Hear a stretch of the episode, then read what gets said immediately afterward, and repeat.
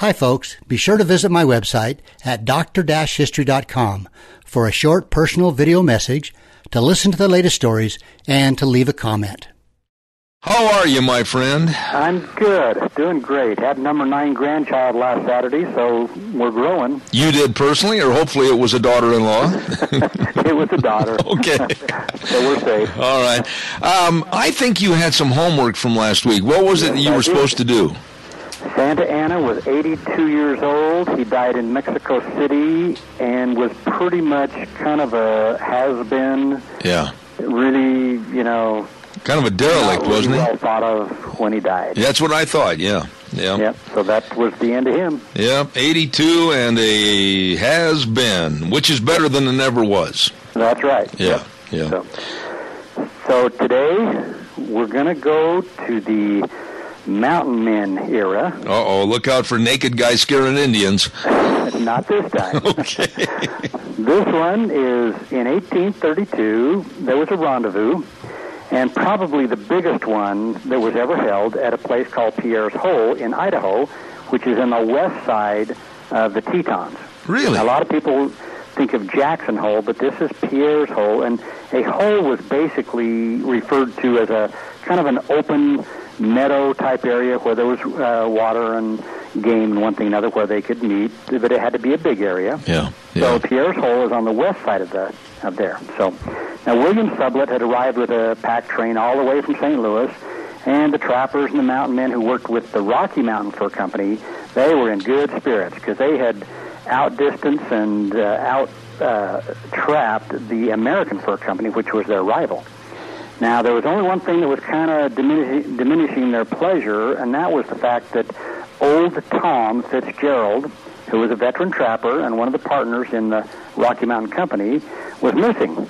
He hadn't. He had made the trip with uh, from St. Louis with Sublette, but he struck out on his own uh, when they reached the area uh, near present-day Casper, a place called Red Bluffs. Mm-hmm. Well, this had been 18 days before, and he had planned to uh, go ahead of uh, of Sublette uh, into Pierre's Hole and make sure everything was ready, that the trappers were on hand and ready for the festival and the trade. So, the question: What happened to Tom Fitzgerald?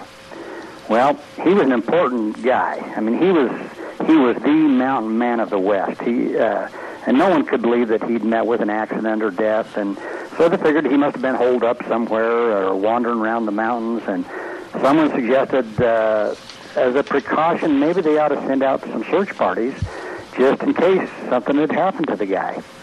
So now let's go back to Fitzgerald. Uh, like I say, he had left uh, Sublette uh, planning on going ahead, and he was pretty confident. He was optimistic. Uh, he'd begun his journey from Red Bluffs. Uh, he had made the trip a lot of times, and he was thoroughly familiar with the route. But Fitzgerald was kind of a loner. Uh, he believed that a man traveling by himself could travel faster and safer. Uh, he could choose his own trail, set his own pace, stop when he wanted to without any obligation or consulting with a partner or, or several guys. And then from a safety standpoint, obviously, one man can hide from a group of Indians a lot better than, than a party of, of men. Yeah, but but but I would much rather have two or three or four, maybe 175 guys there in case there's an attack. I I tend to agree with you there. Like I said, these guys, these mountain men, we've talked before. They're they were a different breed. Oh, yeah. altogether. Yeah. So anyway, like I say, he was kind of I'm going to say maybe a little overconfident, but for the first three or four days, he made good time up the valley of the Sweetwater, living on jerky and pemmican. Uh, he didn't build any cook fires because you know that might be detected by the uh, the Blackfeet Indians, uh, and they were always dangerous. And like I say, he kind of got a little maybe overconfident, and he cra- crossed South Pass, and he hadn't encountered any Indians, uh, friendly or otherwise. So there was no warnings, uh, you know, that had been sent out from the rendezvous. So he, again, he was feeling pretty good about this. Um, one day he was a little tired and a little saddle sore, and he decided to rest and eat at the same time. And so he was leisurely chewing away on a good-sized hunk of jerky when he heard a little snorting and scuffling and a shale rock behind him. He turned around and saw a great big, huge grizzly bear bearing down on him at full speed. Uh, now, recognizing that this was probably too late to establish a good relationship with this bear, he decided that uh, he would abandon his jerky and run for his horse. Why would one want to establish a good relationship with a bear? Please explain that to me. Uh, that, that's just what I'm reading here. that's what the story says. He decided it wasn't a good time to start shaking hands and saying, "How are you?" I believe it. So, well, so here he is. Here's the bear chasing him. He's running towards his horse. Now, if you're the horse, you're thinking, "Okay, this is I'm not looking like this is a good thing. Mm-hmm. So the horse had a mind of its own and decided to take off for other parts of the country. And Fitzgerald, he already had one foot in the stirrup, and but was basically deposited flat on his back. Uh huh. This is not good. No, uh, fortunately though, the grizzly bear stopped to investigate the big hunk of jerky that Fitzgerald had been chewing on, and it gave him time to grab his rifle and kill the bear. Oh, a good end to the story. Yeah. So, but the, the saga continues. Do you want to do your ad right now, Zeb? Well, I, I just can't. I thought you'd never ask. As a matter of fact, I don't know if I can do it. I'm just shaking in anticipation to find out what happened to the bear and the jerky. Hold on, just one moment.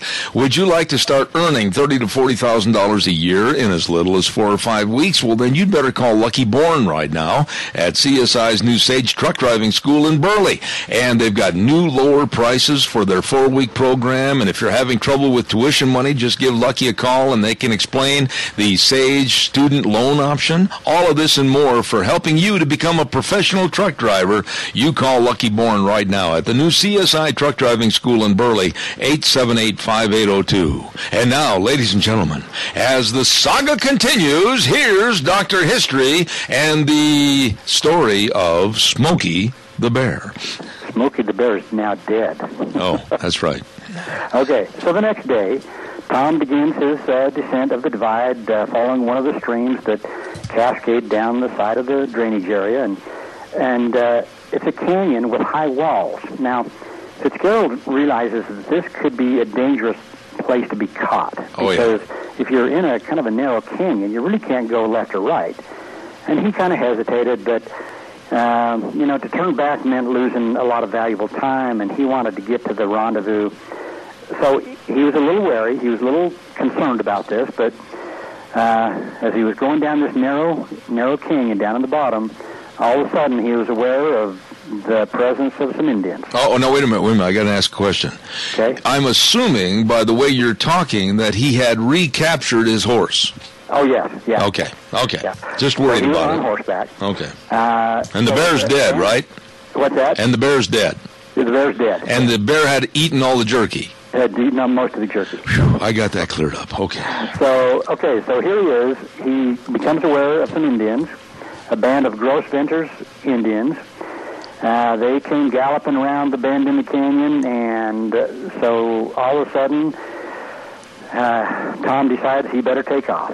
I would imagine. Now, here's his. He, keep in mind, he's been on this horse that had been ridden hard during the long trip clear from Missouri. Oh my goodness. So this horse was not in you know top shape, and uh, so anyway, he took off on the run, but not before he got spotted by the Indians. So the chase was on. Oh boy.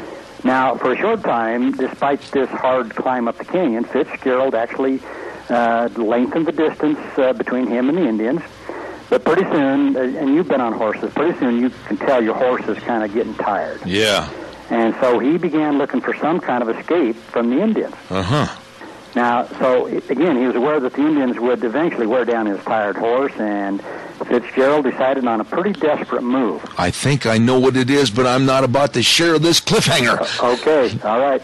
So, urging his horse to the limit of its endurance, he came around a sharp bend, and he started looking over the sheer cliff walls on his left and on his right.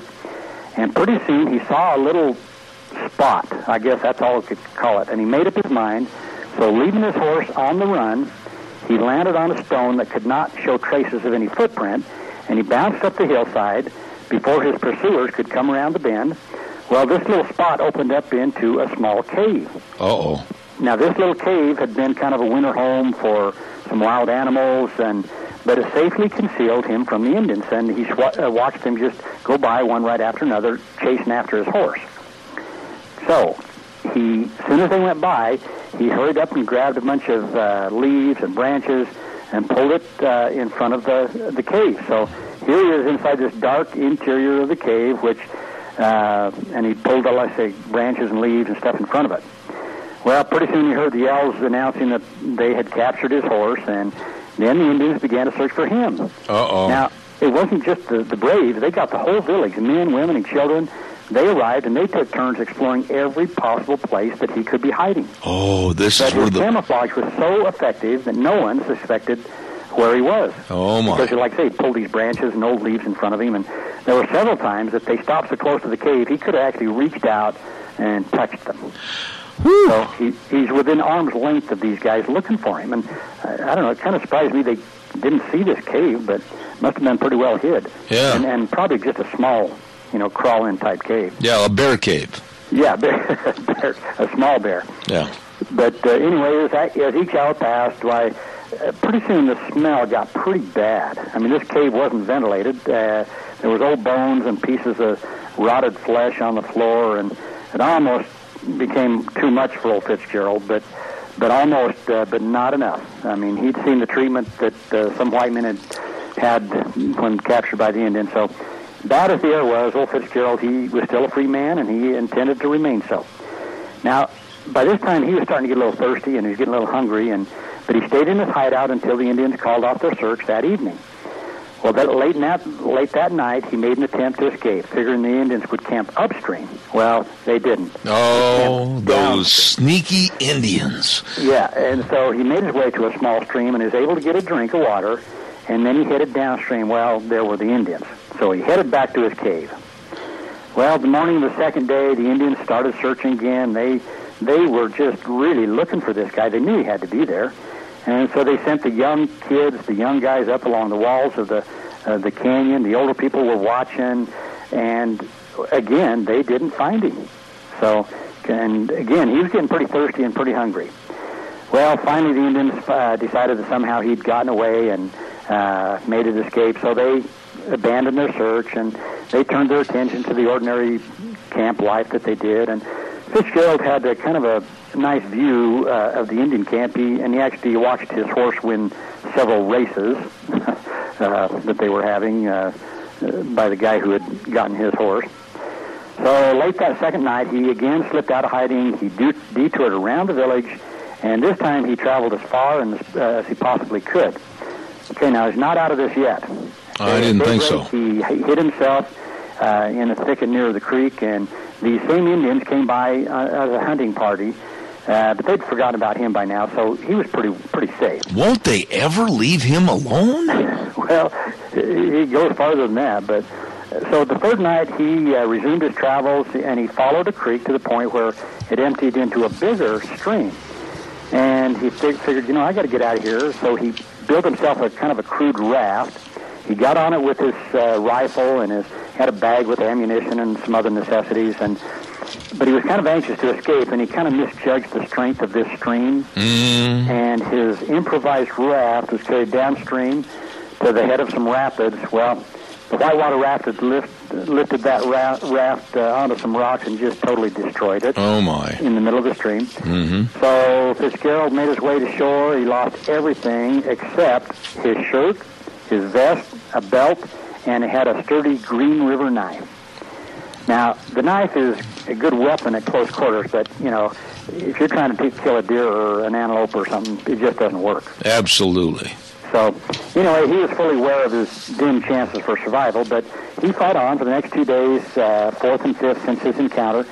He made his way downriver toward the rendezvous, and he was living on roots, buds, trees, bushes, even weeds and grass. I mean, he struggled on, getting weaker from hunger, you know, from hunger and everything. And well, on the fifth day, he came upon a real feast. Well, wait a minute. No, let me let me back up. On the fifth evening, he was treed by some wolves. Okay, they circled the tree all night, tearing at the bark, clawing at the ground, bearing the roots to try to uh, get the tree to fall down. Uh, so here he is spending the whole night up in a tree with these wolves after him. See, that's all the more reason we shouldn't have brought those doggone wolves back to Idaho. I told you. That's right. Okay, so finally the wolves left. So the next day, now he's uh, he he's going along and he finds the partially eaten remains of a buffalo that had been killed by the wolves. Mm-hmm. And so he's gorging himself on his first real meal, and this sounds like a real good meal, doesn't it? Oh yeah. yeah. Uh, so he, but it gave him enough strength to carry on his struggle for survival. And anyway, the farther he descended the river, the more uh, scant the vegetation grew, and he finally just collapsed. He just plain out collapsed. Well, I told you that they'd sent out some people from the rendezvous to try to find him, Mhm. and sure enough, there were two Iroquois trappers that had gone out from the rendezvous, and they found him. Oh my. Well, he was brought back to Pierre's Hole, and he was so out of it. He was kind of a raving lunatic. He couldn't answer any questions. he could hardly talk. His eyes were wouldn't focus. Uh, Sounds like a liberal from the Obama administration. that's right. No intelligent answers to questions. Like I say, his eyes wouldn't focus. Uh, but like all mountain men, old Fitzgerald, he had good recuperative powers, and after several good meals of good old fat buffalo meat and rest, he uh, he recovered uh, enough to tell the adventures of his past 18 days. Now, one thing, a distinguishing characteristic that happened was to mark him for the rest of his life, as a result of being the bear, the Indians, the wolves, his hair turned snow white. Oh. And that was Tom Fitzgerald, who, like I say, one of the original great mountain men, and that's why his hair turned white. I'll be darned. Um, you know, somewhere I had heard semblances of that story, and I wasn't sure about the name Tom Fitzgerald, but uh, what was the mountain man, or who was uh, the real person that uh, ran his horse off a cliff? I mean, there's been movie depictions of this, but the Indians are after this guy, and supposedly he's a mountain man, and he ran his horse off a cliff into a mountain lake. You remember who that was? You know, I don't. The only thing I can remember is the old movie Butch Cassidy and the Sundance Kid, Oh yeah, jumped off. But I, I don't know of a guy that ran his yeah. They had good stuntmen for that, though. Yeah. Yeah. But, you know, this rendezvous was actually the biggest rendezvous that was held. Uh, it was actually over there by Driggs and kind of in the area between Driggs and Tetonia. And actually, there was an area of seven square miles. Oh my. They had 400 mountain men, 108 lodges of Nez Perce, 80 lodges of Flatheads, and over 3,000 uh, horses.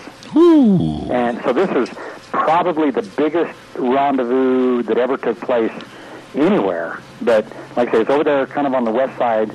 Uh, and kind of a sad note to this whole thing. Um, after the rendezvous was over, you know, they, they had traded, they uh, had uh, gotten their goods, they uh, had ra- horse races with the Indians, with uh, and just pretty much had a good time. But on the way out, there was a, uh, an incident that happened called the Battle of Pierre's Hole. I remember that. Okay, and unfortunately, there was a couple of trappers that shot one of the chief uh, Indians, and they had a, a battle that took place. And you know, it, it was a, kind of a bad deal because it was initiated by the trappers. Yeah. But about 26 Indians were killed, and about a dozen traders and uh, trappers had been killed, and it was just due to, you know, uh, kind of stupidity, really. Yeah. Hey, we have a caller with a question real fast. We've only got a minute left. Caller, real quick, go. Yes, uh, hey, Zeb, I don't know if this is fit, but there's a book called Seven Miracles That Saved America. It's about how America came to be. I don't know if those would fit into the program, but it is truly amazing, those stories, and I'll hang up. Thanks. If it'll fit, Dr. History will make it work. Actually, I have heard of that. Mm-hmm. Uh, in fact, uh, I think I may have that in my lib- library. I just haven't uh, haven't read that. But Okay. I yes, I, I'm familiar with that book. I just I just haven't read it yet. I'll tell you what, now that was a good story. I appreciate that. Tom Fitzgerald, Mountain Man. Yeah. yeah. And his hair turned pure white, and they called him Snow White, and then he developed the Seven Dwarfs. I don't think you'd do that to his face. Okay. Not with that knife he carries. All right. Hey, you did it again. You hit a home run out of the park. Great story this morning. Well, it's I, I always love these uh, the mountain men guys. They like I said, they were a different breed. Yeah, but every time you have a story about mountain men, they're always losing their clothes. What's going on here? Well, you know, you discard the stuff you don't need, I guess. I guess. Uh, there's a question of what you need and what you want, I'll tell you that. That's right. Anyway, uh, Dr. History. God bless you for a wonderful story. Thanks for listening to Dr. History, brought to you by the new CSI Sage Truck Driving School in Burley with Lucky Bourne, 8785802. And before we go, a little teaser for next week. What is the subject going to be? You know, it's such a mystery that I just can't divulge that at this point. That was smooth. That was smooth. You have a good day, All Zeb. right, God bless. Take care. Bye. Oh, I love that segment. Thank you very much. Dr. History.